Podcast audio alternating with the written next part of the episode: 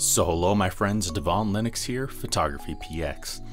In today's video we will cover the main highlight features and do an overview of Canon's Rebel T7, also known as the 2000D or 1500D.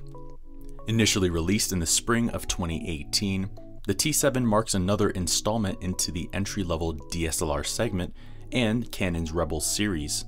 It's a camera Canon aims to continue the trend of affordable and capable DSLRs aimed at first time users looking to upgrade from a smartphone or point and shoot camera.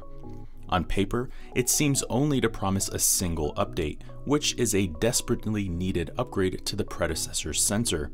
Otherwise, it appears to be mostly the same. Canon aims its camera to compete with Nikon's D3500, Sony's A6000, and Panasonic's G7. It features a brand new 24.1 megapixel CMOS sensor with an optical low pass filter and the Digic 4 Plus image processor, finally ditching the predecessor's long standing 18 megapixel sensor. And while it's not the latest generation of the sensor used in their current cameras, it does provide a modest improvement in image quality.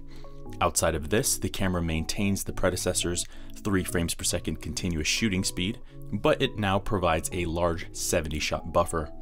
On the video front, it shoots 1080p full HD video up to 30 frames per second in the highly friendly MOV format for easy sharing and smooth post-processing. And the camera also supports basic editing like trimming in the playback mode as well.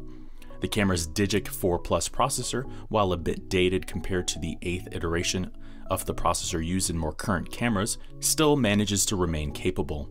The camera features a native ISO range from ISO 100 to 64,000, further expandable to 12,800, and users can expect usable images up to ISO 3200 where noise is well controlled and details are generally intact. For displays, it features the same optical viewfinder as the predecessor, which has a magnification of 0.8 times and a 95% coverage of the imaging area, standards for this class. It also provides a 3 inch rear LCD, though it is fixed and lacks touch functionality. For focus, it maintains the 9 point autofocusing system as the predecessor, where the central most point is also cross type compatible. Physically, the layout and button configuration remains virtually identical to the predecessor, and the build quality remains true to other Canon Rebel entries as well. While a bit plasticky, it's sturdy enough and features quite a large grip for comfortable handling. Outside of that, it features a built-in flash and wireless connectivity. In the end, the Canon T7 is an excellent beginner's camera. However, it does have a few drawbacks in comparison to the competition. While it's mostly an incremental update over the T6, and one Canon has played relatively safe with, it does remain capable for the target audience.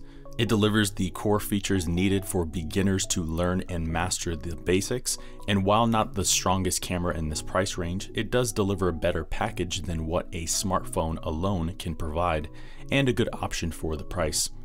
So there you have it my friends, there are the highlights and the overview of Canon's T7.